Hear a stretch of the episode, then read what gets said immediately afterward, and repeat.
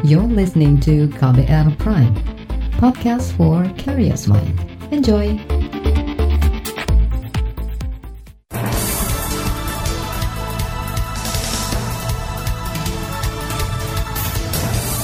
Selamat pagi saudara, kembali kami menyapa Anda dengan sejumlah informasi pilihan pagi hari ini di Buletin Pagi. Saya Eka Juli. Dan saya Friska Kalia. Kami telah menyiapkan sejumlah informasi terkini di antaranya, gelombang penolakan Omnibus Law terus digaungkan masyarakat. K P K hentikan penyelidikan puluhan perkara. Mandalika akan dijadikan destinasi wisata halal terbesar di dunia. Inilah selengkapnya Buletin Pagi K B R.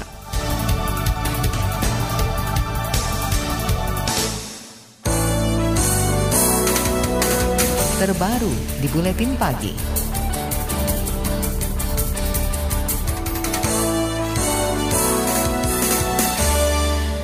Gelombang penolakan rancangan Undang-Undang Omnibus Law terus datang dari berbagai kalangan. Kelompok mahasiswa berencana menggelar aksi menolak rancangan undang-undang ini.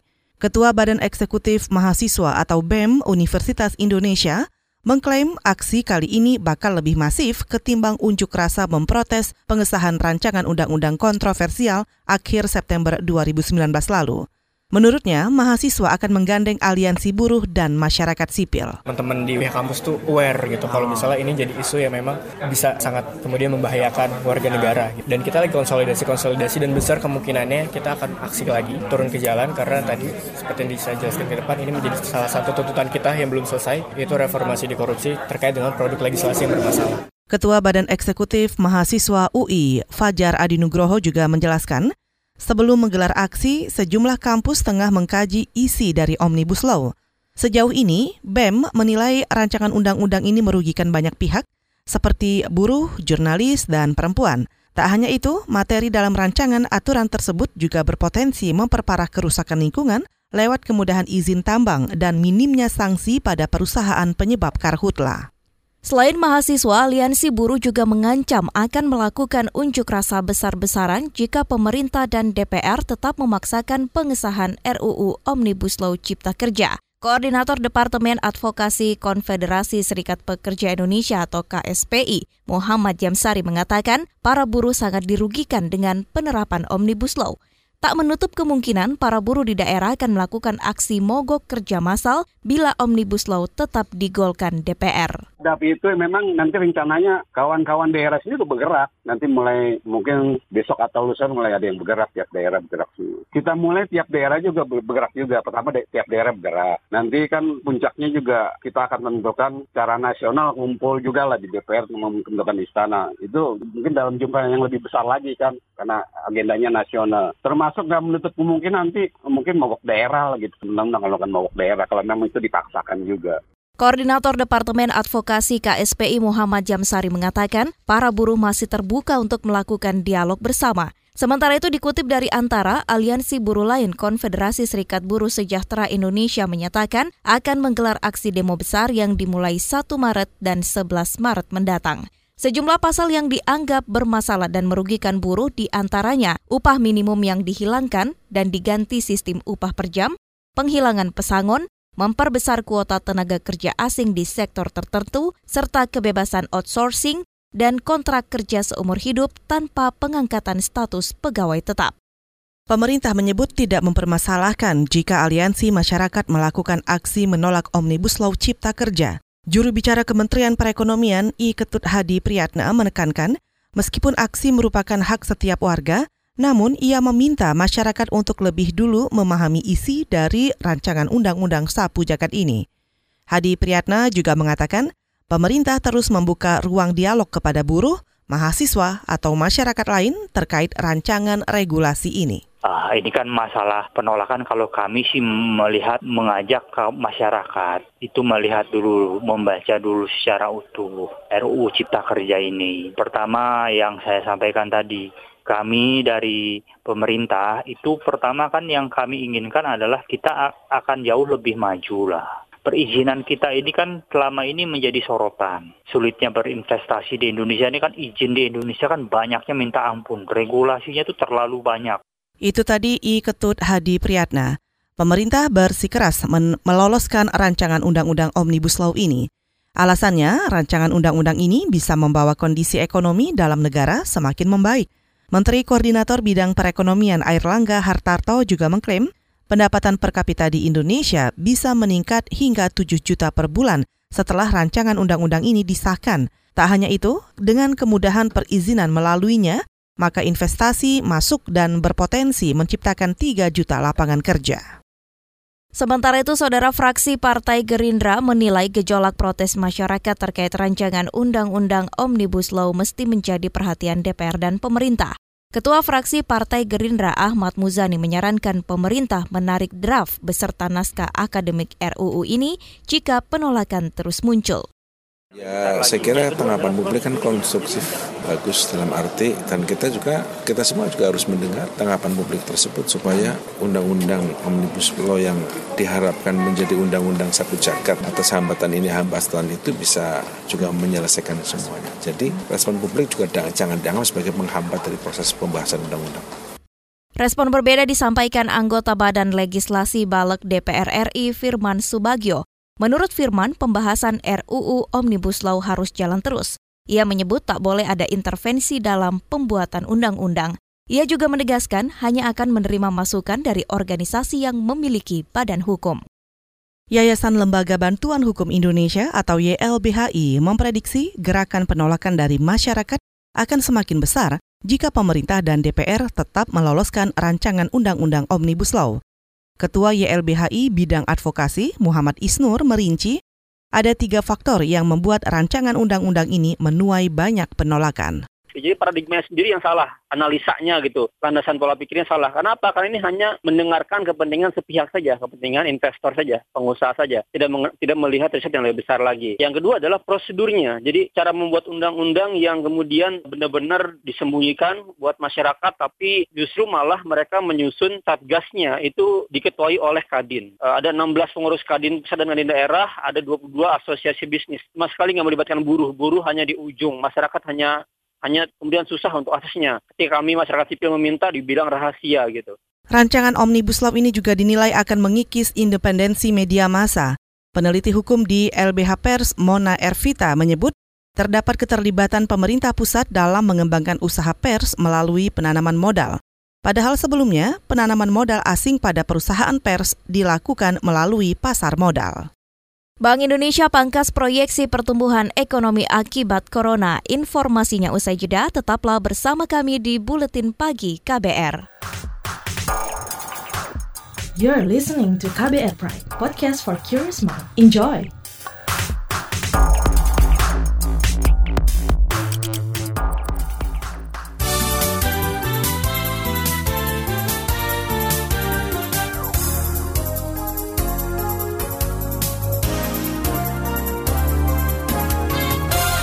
Anda masih mendengarkan Buletin Pagi K B R. Siaran K B R mengudara melalui lebih dari lima ratus radio jaringan di Nusantara. Anda juga bisa menyimak berita dan podcast kami di k b r prime dot i d. Menteri B U M N Erick Thohir meminta pelonggaran tiga regulasi untuk memuluskan proses pengembalian dana nasabah P T Asuransi Jiwasraya mulai akhir Maret mendatang. Erick mengatakan dua regulasi dipegang oleh Kementerian Keuangan, sedangkan sisanya dari Otoritas Jasa Keuangan atau O J K. Ia berharap dua institusi itu mengabulkan permohonannya. Namun, Erick enggan menjelaskan tiga regulasi yang dimaksud. Saya rasa Komisi enam dengan Kementerian salah satu yang sedang kita fokuskan bagaimana penyelesaian nasabah ini mulai bisa berjalan di bulan Maret ini. Dan insya Allah ada solusi walaupun ada tiga hal yang harus mendapat dukungan dari O J K dan Kementerian Keuangan yang harus dituntaskan. Yang dari Presiden sudah tanda tangan, tinggal yang tiga poin lagi. Itu tadi Menteri B U M N Erick Thohir. Sebelumnya Erick menjanjikan pengembalian uang nasabah Jiwasraya akan mulai dilakukan akhir Maret mendatang. Menurutnya Jiwasraya memiliki kewajiban membayar klaim nasabah sebesar enam belas triliun rupiah. Hingga kini Badan Pemeriksa Keuangan B P K belum membeberkan total kerugian negara akibat skandal Jiwasraya. Namun sebelumnya Kejaksaan Agung memperkirakan kerugian mencapai tujuh belas triliun rupiah. Menteri Koordinator Pembangunan Manusia dan Kebudayaan Muhadjir Effendy mengklaim usulan fatwa pernikahan lintas ekonomi hanya sebatas anjuran. Muhadjir sebelumnya mengusulkan agar Menteri Agama Fahrul Razi menerbitkan fatwa yang mewajibkan orang kaya menikahi orang miskin. Menurutnya, usulan itu bertujuan untuk memutus rantai kemiskinan dan bisa dijadikan gerakan moral.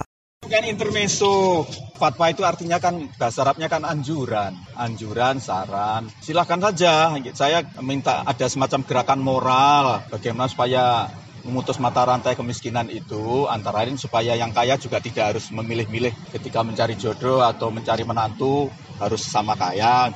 Jadi gerakan moral aja, fatwa itu anjuran. Mana ada anjuran kok mengikat itu, cuman jangan diplesetkan terus Allah jadi wajib. Menko Pembangunan Manusia dan Kebudayaan Muhadjir Effendy juga memastikan usulan itu hanya sebatas masukan, sedangkan keputusan akhir merupakan kewenangan Menteri Agama. Fraksi Partai Golkar D P R mengklaim tak pernah mengusulkan pembentukan rancangan Undang-Undang Ketahanan Keluarga. Hal itu diungkapkan anggota fraksi Golkar Aceh Hasan Syazili menanggapi masuknya kolega separtainya Endang Maria Astuti dalam daftar pengusul. Kata Aceh, partainya belum melihat ada urgensi untuk menyusun R U U tersebut. Bagi fraksi Partai Golkar terkait dengan R U U Ketahanan Keluarga ini memang tidak pernah mengusulkan secara resmi. Kenapa? Karena kita tahu bahwa memang perlu ada pengkajian yang sangat mendalam. Sebelumnya Ketua Kelompok Fraksi Kapoksi Balek dari Partai Golkar Nurul Arifin juga menyatakan fraksinya kecolongan. Nurul menyatakan fraksi Partai Golkar mencabut dukungan terhadap R U U Ketahanan Keluarga. R U U ini memunculkan sejumlah polemik karena memuat pasal yang dinilai mencampuri ranah privasi, seperti mencampuri soal peran suami istri dalam keluarga. Sejumlah pasal lain juga dinilai kontroversial, di antaranya larangan donor sperma atau ovum serta sewa rahim. R U U itu juga melabeli L G B T, sadisme dan masokisme sebagai penyimpangan seksual dan harus direhabilitasi. Komisi Pemberantasan Korupsi atau K P K menghentikan penyelidikan tiga puluh enam perkara. Juru bicara K P K Ali Fikri lewat keterangan tertulis mengatakan kasus-kasus itu dihentikan karena tidak memiliki alat bukti cukup untuk naik ke penyidikan. Ali tidak menjelaskan rincian perkara yang dihentikan, tetapi meliputi kasus lama maupun baru. Untuk kasus baru dua ribu dua puluh, jenis perkara yang dihentikan antara lain korupsi oleh kepala daerah, B U M N, penegak hukum, kementerian lembaga dan anggota legislatif pusat maupun daerah. Ali mengklaim langkah penghentian perkara ini sudah sesuai aturan. Undang-Undang K P K yang baru memungkinkan penghentian perkara jika penyelidikan belum tuntas dalam dua tahun.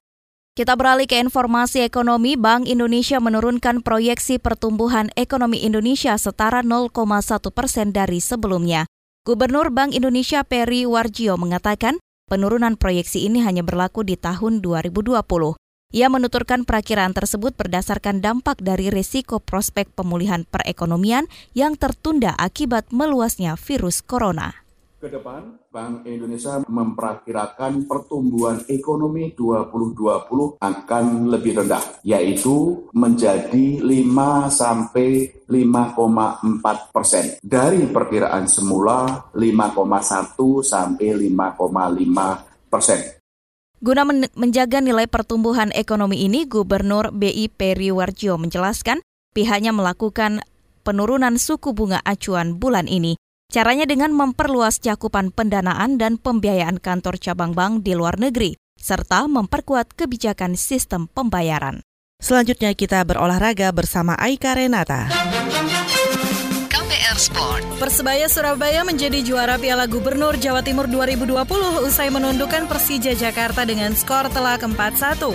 Didukung penuh suporternya, Persebaya mendominasi pertandingan yang digelar di Stadion Gelora Delta Sidoarjo kemarin. Terlebih, Persija harus bermain dengan sepuluh pemain sejak pertengahan babak pertama.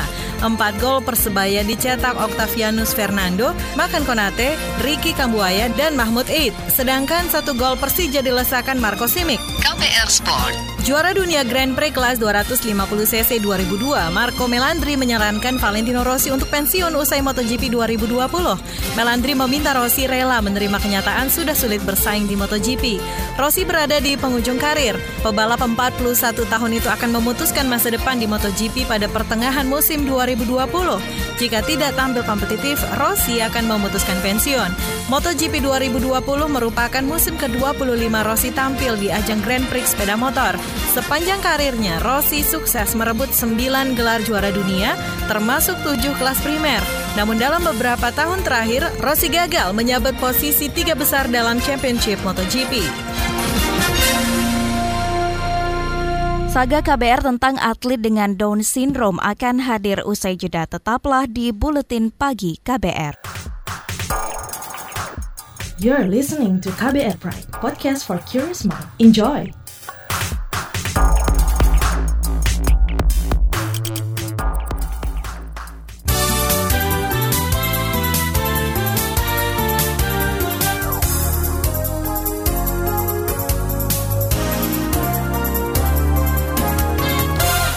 Terima kasih Anda masih mendengarkan Buletin Pagi. Saatnya kami hadirkan Saga K B R. Berdasarkan hasil riset kesehatan dasar Kementerian Kesehatan pada dua ribu sepuluh, prevalensi Down Syndrome tercatat nol koma dua belas persen.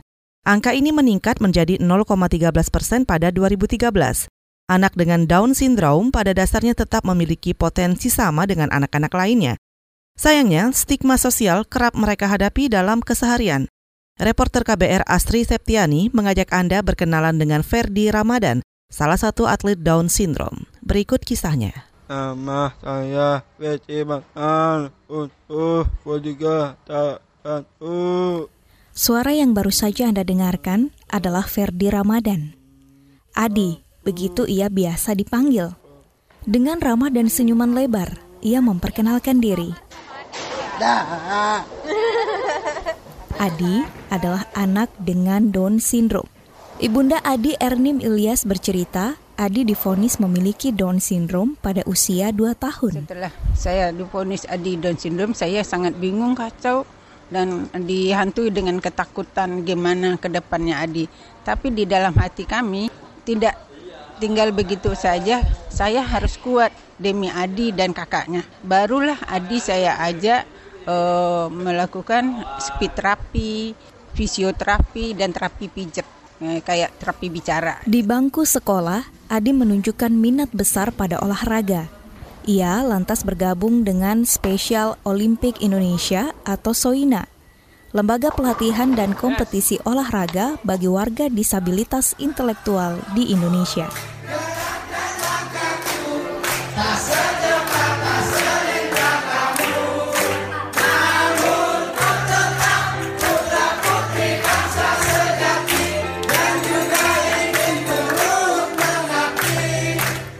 Sederet prestasi di berbagai cabang olahraga, baik nasional maupun internasional, ditorehkan oleh Adi. Di antaranya medali emas di cabang olahraga lompat jauh tanpa awalan pada tahun dua ribu delapan. Di tahun yang sama, Adi meraih medali perak dari cabang sepak bola saat mengikuti ajang Special Olympic Australia Junior Games. Maret lalu, Adi juga berlaga mewakili Indonesia untuk cabang olahraga bowling pada ajang Special Olympic World Games dua ribu sembilan belas di Abu Dhabi.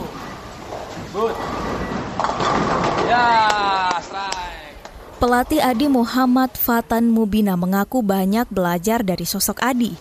Meski memiliki Down Syndrome, Adi tak ubahnya pemuda lain yang bersemangat dan punya banyak cita-cita. Mudah-mudahan Adi bisa jadi figur contoh bagi rakyat Indonesia, baik yang disabilitas maupun yang orang normal. Jadi orang disabilitas saja bisa seperti itu, masa yang normal tidak bisa. Semangatnya, daya juangnya, pengorbanannya, wah itu luar biasa. Jadi mudah-mudahan ini bisa jadi pemacu semangat. Ini juga sebagai pembelajaran buat diri saya juga.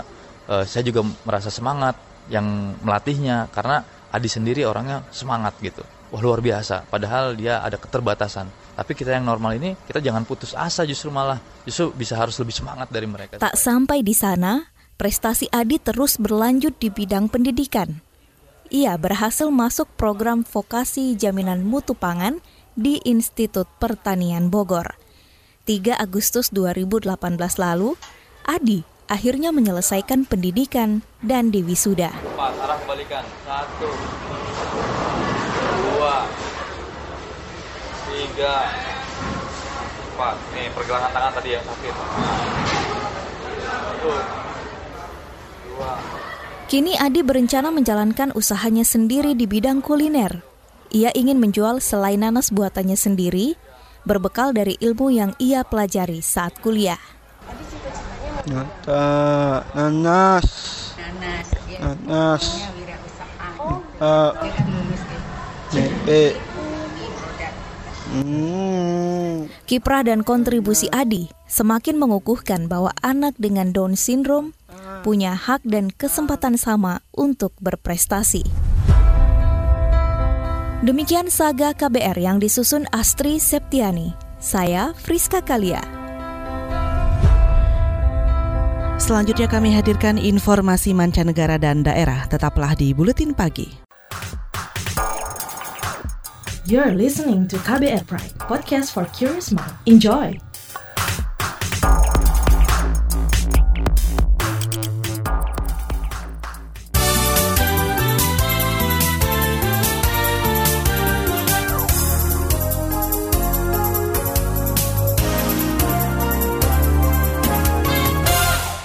Anda mendengarkan bagian akhir Buletin Pagi K B R. Saudara Perdana Menteri Israel Benyamin Netanyahu akan menjalani sidang perdana kasus korupsi pada pertengahan Maret mendatang. Sidang itu digelar dua pekan setelah Israel menggelar pemilu ulang. Dikutip dari A F P, persidangan kemungkinan akan memakan waktu bertahun-tahun, termasuk dengan proses banding. Netanyahu menjadi Perdana Menteri terlama yang dan pertama Israel yang didakwa kasus suap, penipuan, serta pelanggaran kepercayaan. Netanyahu dituduh terlibat dalam tiga skandal termasuk menerima suap, penipuan, dan pelanggaran kepercayaan. Pria tujuh puluh tahun itu dituduh menerima ratusan ribu dolar dari miliarder. Kita ke informasi daerah. Kawasan Ekonomi Khusus Mandalika Lombok atau N T B akan dikembangkan menjadi destinasi wisata halal terbesar di dunia. Wakil Presiden Ma'ruf Amin memuji progres pembangunan Mandalika sebagai destinasi wisata unggulan. Terlebih, di kawasan itu sedang dibangun sirkuit MotoGP untuk balapan tahun depan. Wisata halal yang paling sekarang ini dibanggakan justru berada di Nusa Tenggara Barat, yaitu di Mandalika. Kata orang Arab, Mandalika. Mandalika itu siapa dia itu? Ternyata dia memiliki potensi besar yang akan kita kembangkan menjadi wisata halal terbesar di dunia. Wakil Presiden Ma'ruf Amin juga menambahkan, saat ini pemerintah tengah mengembangkan industri halal di sejumlah sektor utama, seperti pariwisata dan ekonomi syariah. Di Lombok saat ini sudah ada Bank Wakaf Mikro untuk membantu masyarakat kecil mendapat akses modal berbasis syariah. L S M Lingkungan Walhi Papua menilai pemerintah Kabupaten Jayapura melanggar peraturan daerah tentang perlindungan hutan sagu. Direktur Walhi Papua Ais Rumbekuan mengatakan dugaan pelanggaran ini dikarenakan adanya alih fungsi sebagian hutan sagu di pinggiran Danau Sentani untuk dijadikan jalan raya sebagai penunjang pelaksanaan Pekan Olahraga Nasional tahun ini. Pemerintah melanggar sendiri di atas undang-undangnya, di atas peraturan daerahnya. Ini keliru. Tidak ada alasan mengorbankan lingkungan cuma untuk pon. Apapun event besar di tanah ini, lingkungan prioritas. Direktur Walhi Papua Ais Rumbekuan menjelaskan, alih fungsi hutan sagu mengancam kehidupan warga di sekitar Danau Sentani, khususnya saat volume air danau naik seperti beberapa tahun lalu. Dampaknya rumah warga di sekitar Danau Sentani terendam banjir hingga berbulan-bulan karena hilangnya kawasan penyerapan air. Saudara, informasi mancanegara dan daerah tadi mengakhiri Buletin Pagi K B R hari ini. Simak terus informasi terbaru melalui kabar baru, situs k b r dot i d atau akun Twitter et berita K B R, serta podcast di k b r prime dot i d. Saya Eka Juli. Dan saya Friska Kalia. Kami undur diri. Salam.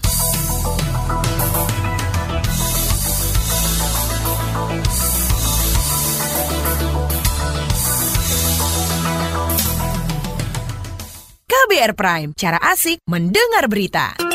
K B R Prime, podcast for curious mind.